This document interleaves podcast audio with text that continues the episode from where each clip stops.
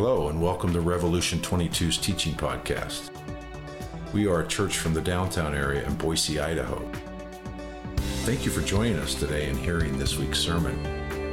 We pray that God's word will be received and will bear fruit in your life. sake. It's not like people were excited about coming in here and tearing down lath and plaster for days upon days to make the ceiling higher.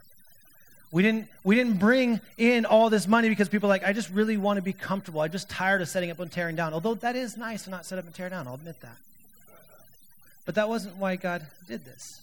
God did this for a very specific reason, and that's what we're going to talk about. But before we move forward, I just want to pray and thank Him. Thank Him for His goodness. Thank Him for what He's done. His goodness is He's good whether we have a home or not for church to meet. He's good whether he decides to continue to make much of his son through Revolution 22 or he decides for us to go elsewhere and join the body of believers all over this valley. He's good either way, but he is, we believe wholeheartedly that he's not done with us. And that he has something he wants to do in this downtown area and this Treasure Valley and throughout the world. And he wants to use us in this way, and that's a gift, and we want to just thank him for that. So let's pray. God, thank you for your goodness. Thank you for, for stirring in the hearts of your body to bring together something that really makes no sense. It's incredible to see how people that maybe weren't connected that showed up right at time when we needed skills to be done and they had those gifts. It's amazing to think that every time that I had a moment of lack of faith of like how are we ever going to afford this you would show up with someone surrendering a massive amount of money that you've given to them to your kingdom purposes here. God, it's, it's, a, it's a reminder of just how big and beautiful your community is that there were 13 other churches that said, We believe in what God is doing here and we want this to stay here. God, for the many people that served countless hours, the, the amount of time that I know my wife is excited to have me back in some ways. I just pray that we never lose sight. That wasn't our strength. That wasn't our doing, and it wasn't for us. It was for you. And I just thank you. I thank you for the surrender of skills and, and money and talents and gifts and hearts to seeing your church plant roots in downtown Boise. I'm so excited to see what you do for your glory and for your name alone as we continue to push forward. And God, I pray that we wouldn't get complacent and lazy because we have space now. I pray that this would just cause us to plant our feet even further down on a more solid ground and recognize that no matter how solid this floor feels, it's still a temporary place. We long for your kingdom to come. But I pray that as we stand here, God, I pray that we would see your valley moved for your glory. We'd see people that don't know you come to faith in you. We'd see people that have, that have maybe wandered that would be considered prodigals come running back and be received with open arms. God, we'd see you make disciples going into all nations for your glory and your glory alone. God, we thank you for this space, and I pray, I pray that we do not waste it. We praise you for what you're doing. It's in Jesus' name. Amen. So we're going to continue to work forward and moving into what we wanted to kind of talk about as a church. And again, the reason why we, we stepped into this is because many people have come and been a part of what Rev has done at the beginning, and, and they've been a part of going through it. And some of you are still here. And then there have been those that are new that have never, ever really been, and they're just kind of figuring out what it means to be a part of this community. And we wanted to just pause and spend a few weeks talking about our name. And now that seems weird, but the reason why I say talk about our name is not so that we can at the end leave with excitement about our name, but with excitement about the fact that the name has everything to do with what God has done. And two weeks ago in the park, if you were there, we talked about the idea of this revolution, that the world was clamoring for a revolution. There was darkness and lost and no hope and brokenness. And, and no matter what people did, they always saw themselves falling short of the glory of God, falling short of pleasing God. No matter how many sacrifices were done through the sacrificial system, no matter how many laws were tried to be followed, we always fell short. And there was this need for a revolution, a revolt something that would, that would overturn everything. And that was when Jesus comes to the earth. And Jesus comes to the earth, lives a perfect life. He doesn't sin at all. He is fully God and fully man. He's sacrificed on the cross so that his that God's judgment on sinners can be poured out on him so that we can stand in righteousness before God. And this is the very revolution that we needed to be a part of. And this took the world and turned religion upside down or right side up, whichever way you want to look at it. And in the end, our role, our purpose is just to take part in that revolution. There's nothing that will revolt against what Jesus has done. Everything will try and they will fall short. The only revolution that will happen to revolt Jesus' revolution is when he comes back a second time. He's the one that will end that. And our purpose and our role, like we said two weeks ago, is just to take part in that.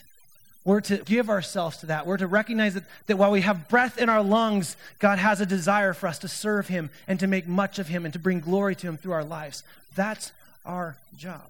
And this week we're going to talk about specifically how we are to do that, what it means for us to do that. And again, as we look at our name, we don't hope to elevate the name of Revolution 22. That's just an extension of His church. We want to elevate the name of Jesus Christ, the name above all names. And that's what our goal is. And so revolution is there. Now, many of you didn't know this. The 22 is actually because of Scripture. It's in Matthew 22. We have said from the beginning, we will be a part of this revolution, and we're going to do it by what Matthew 22 says. So, as we get ready to read in there, I want to give you a little context, a background where it is. Jesus has already come into Jerusalem. There's already been the Hosanna moment, the donkey. Everything's great and he comes into the temple and he, he expresses many people that are angry love to use this scripture right? Because he comes in and flips over tables and like yeah see jesus can be angry. He doesn't sin in his anger so good luck with that one. But he he goes and turns over these tables he heals the blind he does all these things and then he leaves and he comes back the next day and he starts going into all these parables and these ideas of teachings showing who will and who won't inherit the kingdom of god. And the religious leaders of this day the the people that understood the old testament and the prophets they understood the 613 laws that God commanded out of his scriptures. They were well versed in it. Many of them had most of it memorized. These leaders are finding, the scriptures tell us that they're looking for a way to entrap Jesus so that they can kill him. Even though they didn't have right to kill, they had to go before Rome. That was the one thing that they couldn't do, but their court system was still in place. And they're, they're trying to find a way to trap him. And so at the end of it, when Jesus comes back, after he's turned over all the tables for people selling money in the church and saying they're doing, they've turned the, the place of worship into a house of, of wolves selling for things. He comes back, and the religious leaders, three different groups, come with these kind of the, the Hail Mary of questions, the long question, the question that they feel like if we can get him to answer this question, there's no way in their mind that he can't answer it or not answer it where it won't cause us to trap him and give us cause for him to be killed. And so the first two groups come and they ask these questions, and in each question, Jesus answers them with a question and puts them and stumps them. And, and every single one of them, they've been more than silenced. And so this last question is the question that we're going to look at. This is where the Pharisees, the, the ones that knew it all, the ones that had understood, in fact, the Pharisees were gathered together in hopes to be a people that would point to what it means to love God, to obey his commands. These Pharisees had lost their way. And all they saw in Jesus wasn't a Messiah, they saw trouble. They saw someone that was causing them to, to think about not only their religion, but their heart as well. And Jesus says, so they come to these questions, and this is where we pick up in the text. This is the question that comes. So verses 34 through 40 out of Matthew chapter 22. But when the Pharisees heard that he had silenced the Sadducees, they gathered together. And one of them, a lawyer, this guy was so smart. He knew the law, he knew the scriptures. And he asked him a question to test him Teacher, which is the great commandment in the law. And Jesus says to him, You shall love the Lord your God with all your heart, and with all your soul, and with all your mind. This is the great and first commandment. And a second is like it you shall love your neighbor as yourself. On these two commandments depend all the law and the prophets. Jesus answers him perfectly. He answers him true Mosaic law. He answers him true to Jewish tradition. He, he literally goes to the very spot that every single one of them would have known the, the Shema, the Hear O Israel, the Lord our God is one. This is something that every single Jewish person, and the Pharisees especially, had been repeating every single day, over and over again, multiple times of the day. Our Lord our God is one. We shall love the Lord our God with all our heart, soul, mind, and strength, and love our neighbor as ourselves. Over and over and over again. And Jesus just says, just in case you're wondering, on these two commandments rest all those 613 you're worried about. On these two things, you experience all of it. And so he, he answers it perfectly. But what's really interesting, and this is what we're going to talk about today, by answering it perfectly, it puts you and I in a really difficult spot. Because the you shall love your God is not a suggestion, it's a command. And I don't know about you, but, but love seems to be a fairly tricky thing. In fact, I, I, bet I would assume that if I were to ask everyone to say, What's the best way you felt loved? that many of us would have very different ways of how we feel love or express love. I bet if we tried to ask people to define love, we might have some church answers, but if we really felt like, What does it mean for us to love? we would answer this. I would assume that even some spouses would answer that differently. I'm not starting, trying to start a fight here. Just saying love is incredibly complex. In fact, most of you, if you're young in here in your college, like, I want to get married, and you're, you're thinking, I want to fall in love, and it's just going to be beautiful, and everything's going to happen, and we're going to have this wonderful wedding. We're going to love each other forever. And you're sitting next to someone that's been married for many years, and saying, You have no idea what love is. Let me show you what it looks like. See, love is incredibly complex, which maybe it's just me when I read this. I almost get, I almost find trouble with the idea of him commanding me to love him. If you picture this, Jen and I, when we got up on our wedding day, I didn't look at her and say, You will love me, woman. I don't think that would have gone well. Just, just say that. I wouldn't have commanded her to love me. I wanted her to love me because she wants to love me. This is where people get in trouble is we want love. We want to experience love, but it's so complex, so difficult, so hard to understand. And yet God right here says, "You shall love me." And in case you're wondering, this love transcends emotions. This is the love of will. This is pure love. This is perfect love. This is the highest kind of love. It's the love of purpose and it's the noblest and the highest and the self-sacrificing love of what which is right and that which is worthy. This love is so profound and so big. We use love so flippantly. Like, I love a hamburger. I'm not going to lie. I love hamburgers. I also love my wife. I hope those are different. We hope that they're different, but yet we use the same very word. You see what I mean? Love is complex. And if we're going to understand what God has for us and his purpose for us, we have to understand what does it really mean for us to love him and why why can God command us this? Why why does he even have a right to command us besides the fact that he's God? And that's what I want to look at today. And then we'll spend the rest of next week the next couple weeks defining what it means and how we are to love him, what those commands are, and what it means to do it with your neighbor as well. And that's what we're going to talk about over the next few weeks. If you think about it, God made us to love. He literally made us to love. It's why we, we want to love so many different things. It's why we get in so much trouble because we find ourselves loving things that aren't worthy of that love. We see people that won't receive love, that will take love, will use love for their own purposes. But God made us to love. So maybe as we dig in and we figure out how could a God who is so good and so amazing command love out of me as someone's imperfect? First off, I will struggle always to love him because I'm imperfect and I'm incapable of loving well on my own. But how could God command that? If you look at maybe if we could understand better what love of God looks like. God in his word and his grace has given us his scripture that actually tells us what love is. 1 John 5 3 says this. It says, For this is the love of God, that we keep his commandments, and his commandments are not burdensome. So to love God, we have to follow him in his ways. So if a early century Jew heard this, he would have thought of the 613 commandments. Okay, if you want to love God, these 613, follow them. Obey them, submit yourselves to them. What we can say for the church today is when you open the scriptures, anything in here that commands of us to encourage, to love, to, to be patient, to be kind, those are the things he commands of us. He commands of us to, to operate with in these ways. And so he's literally saying that by keeping his commandments, that means we actually love God. So he's, in a way, saying the very thing we're talking about here is just keeping his commandments.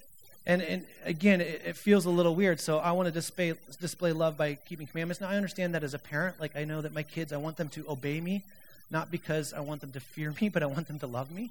And they, I want them to believe that I know what's best, or at this season, because of my experience, I know what's better than their little minds have, have maybe matured to yet. And so I, I, feel like in a lot of ways that makes sense. Okay, so, so to love God, I have to obey him. I have to submit myself. Well, it makes sense. You can't say that you love someone if you don't obey him. I can't say I love my wife if I don't obey the command of the covenant in marriage. That would be the exact opposite of that. But why would God command us to do this? How come he commands it? Maybe we shouldn't be asking how he could, but maybe the better question is why? Why would God command us to love him? Maybe we won't ever answer how, but, but why would he command us to love him? Well, he gives us an answer to that. He gives us a lens with which we can see why he would command this of us, and that's in John 15. He says, in John 15, 10 through 11, he says, If you keep my commandments, you will abide. That word abide means remain. You will remain in my love, just as I have kept my Father's commandments and remain in his love. These things I have spoken to you, that my joy may be in you, and that your joy may be full that may be full is, is kind of a poor translation. It actually means overfull, like spilling out. The pictures of a cup overflowing because it keeps getting added to it. So here we have this is maybe why God commands us to love. Would anyone argue that God knows you better than anyone else? Most of us would say, okay, we can settle on that. God knows me better than anyone else. He knows me better than my parents. He knows me better than my, my wife. He knows me better than my kids. And I think the reason why we can say that is because the psalmist tells us that, that God knit us together in our mother's womb. Scriptures would go on and say that God knows every single thought that you have. He knows the deepest, darkest parts of your heart, and yet He still loves us. So there's no question that God knows you or me better than anyone else. And so we see here then, okay, well, then maybe this is what God's doing. He created me, He knows what's best for me, and now He's saying, if you want to remain in my love, obey me, and you'll experience joy. So maybe that's why God commands love, is because He knows that ultimately we'll experience a joy, not a cheap happiness that we all search out and other things. A true, founded, concrete, two feet standing on it, joy. Maybe that's why God commands us to love Him because he knows that the only way that we'll really truly f- experience the joy that all of us are clamoring for, that the world is, is just tirelessly seeking out and other things, maybe that's why, because he knows that this is where our joy will be full. And the reason why I say maybe is because I actually, I actually struggle with that a little bit. I just spent the whole week teaching a YWAM base talking about the character and nature of God. And one of the things that every student in that class would say is, is, is about what I'm about to say. They would say, okay, we heard that over and over again. This book, this scripture, it's not about you or me. It's about Him. The Bible, we are a joyful partaker of His divine nature. We are a joyful part of this story, and He commands for us how to live, and He talks about what we are to do. But at the end of the day, the entirety of Scripture, the entirety of why we're in this space and why we're doing church, isn't for our own sake, it's for God's glory, it's for His purposes. So to say that God commands me to love so that I can experience joy, and that's why He does it, it feels like it just falls a little short. It makes it a little bit too much about us. Don't get me wrong, I think it's true.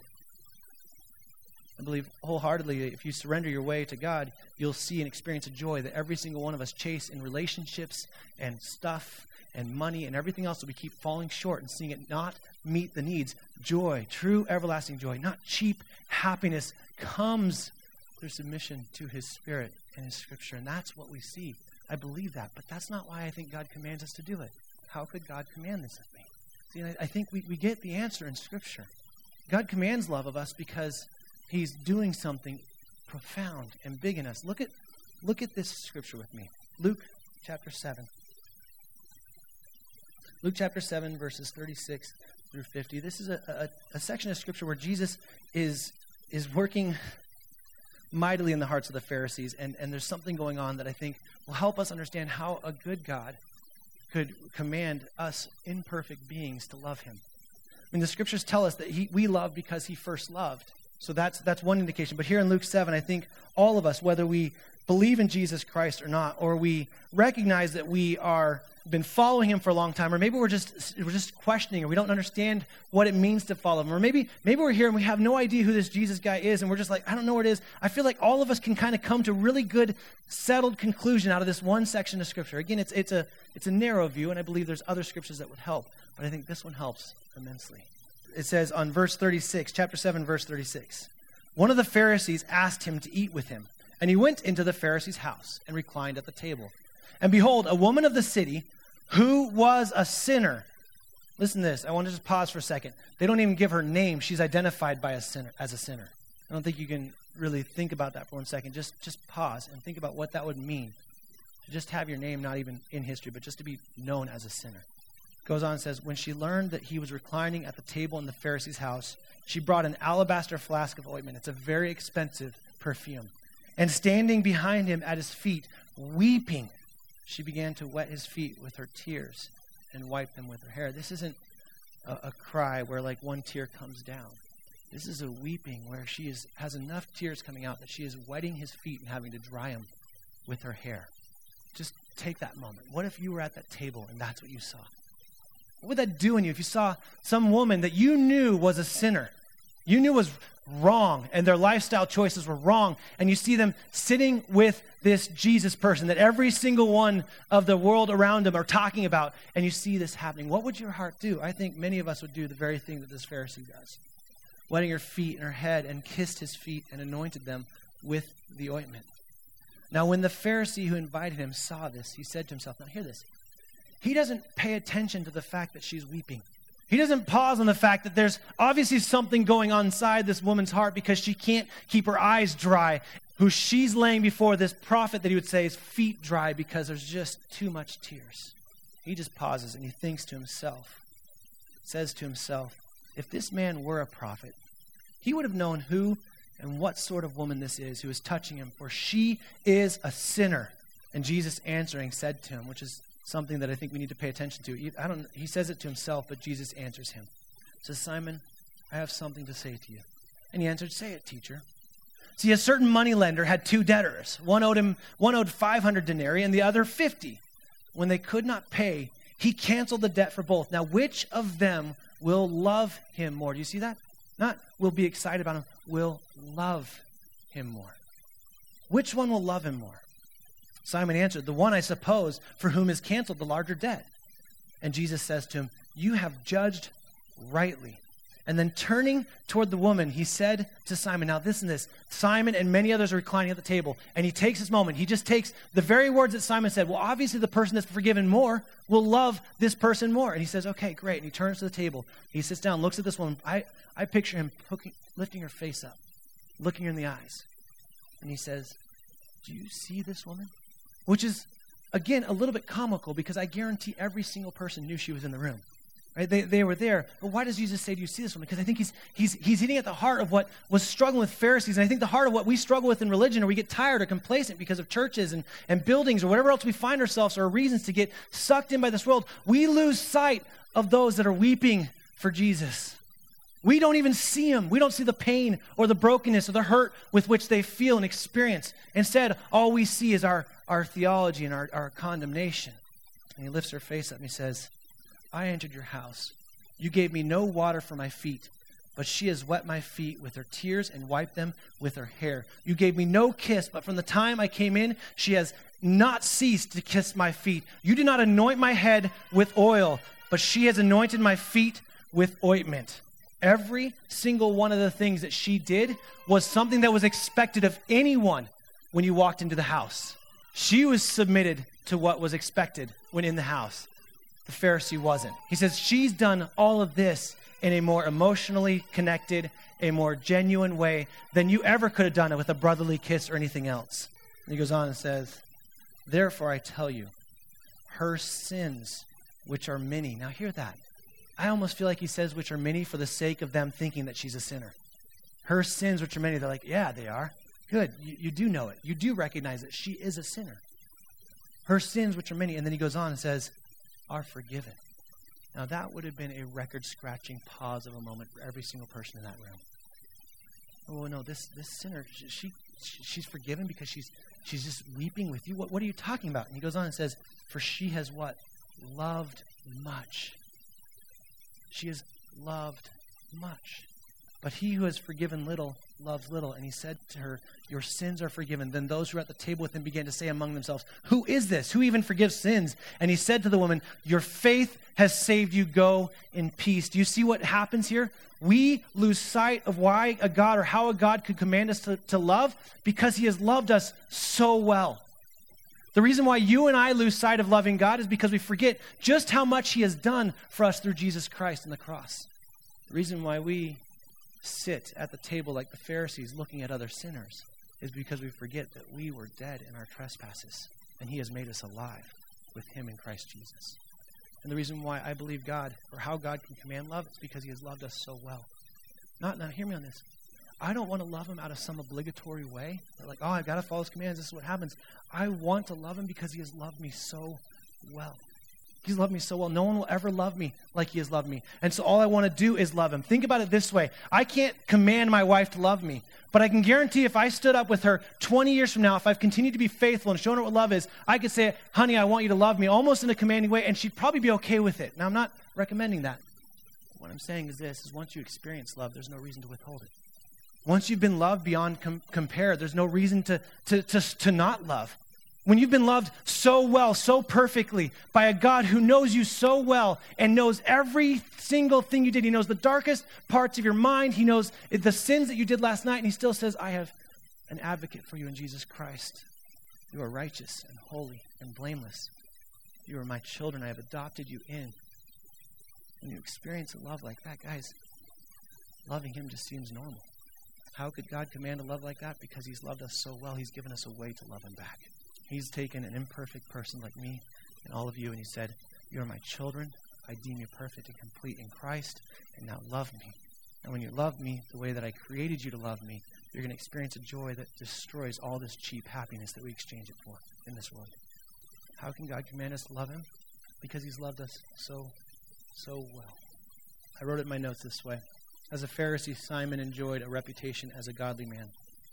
He had significant theological education, had memorized extensive portions of Scripture, exercised rigorous self discipline, prayed religiously, and tithed meticulously. The sort of things that men admire. The woman's, the woman's reputation was sleazy. Her law breaking was public knowledge. No one mistook her as a servant of God. Though men had desired her, no one admired her. Yet in front of all of her dinner party, yes, Jesus declared that that debauched woman actually loved God much. While the ritually clean Pharisee loved God little. Why? Simply because the woman believed that she desperately needed the forgiveness of Jesus offered in his gospel, while Simon did not. He who is forgiven little loves little. Hear this. This is so important. The little sentence reveals a mammoth truth for us. We will love God to the degree that we recognize the magnitude of our sins and the immensity of God's grace to forgive them. Let me say that again. We will love God to the degree that we recognize the magnitude of our sins and the immensity of God's grace to forgive them. That is what Jesus is looking for. This is the kind of worshipers the Father is seeking. For at its essence, true worship is a passionate love for God, not moralistic rule keeping or feats of self discipline. For sinners like us, the fuel of that love is a profound realization that God has made us whole. He has completed us through Jesus Christ, and we can stand in worship of Him. How can a God command? How can God command us to love Him? I think because He has loved us so perfectly. Why would I want to love that God, even when He commands it? Because of the love I've been experienced. Too many of us stand on that hilltop like the Pharisee and say, Look at all the great things I've done, as opposed to the tax collector beating his chest saying, I need you, Jesus. This is what we're going to continue to do as a church. We're going to be relentless about pushing into the love of God. And over the next few weeks, we're going to define what it means and how He commands us and what specifically means to love God with our heart, soul, mind, and strength, and to love our neighbors ourselves. We're not going to change the channel.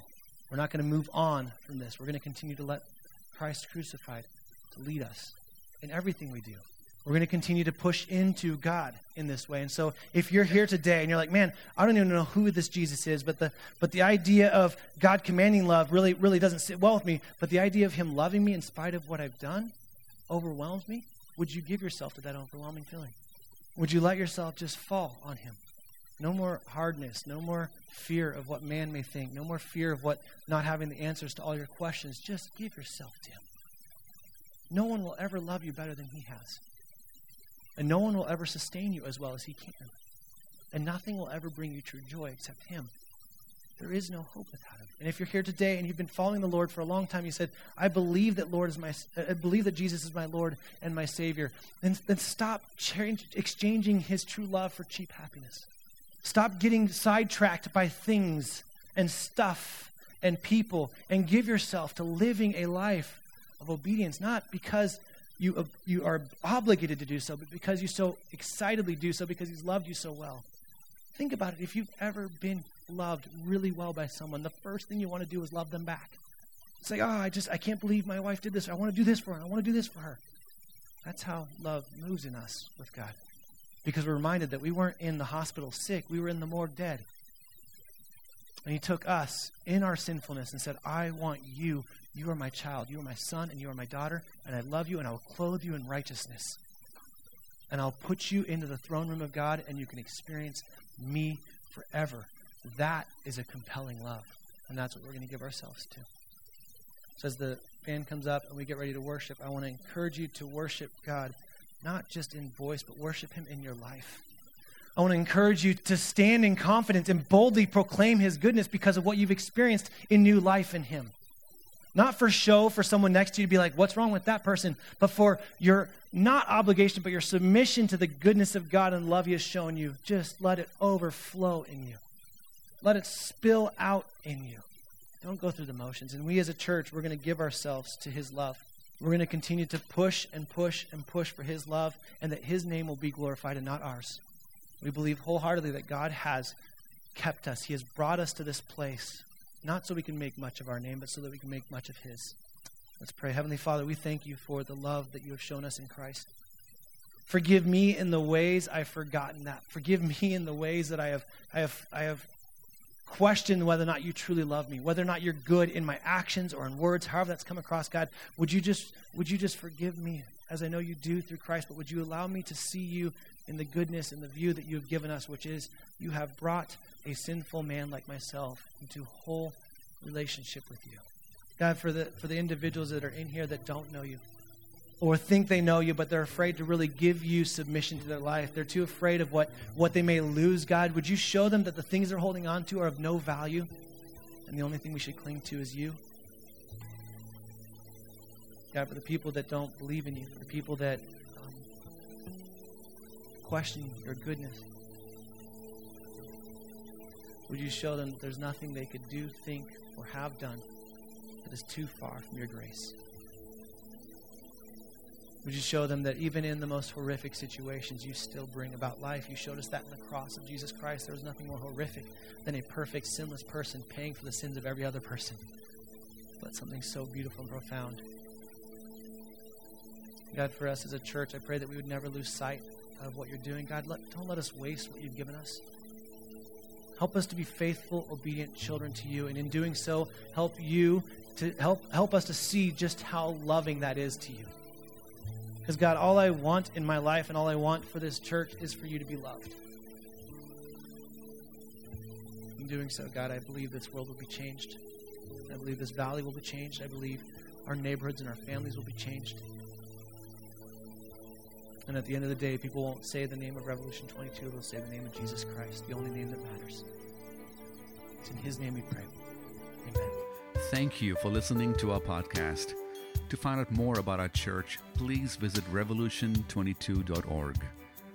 We encourage you to not neglect meeting together as believers. And may you continue to love God and love others.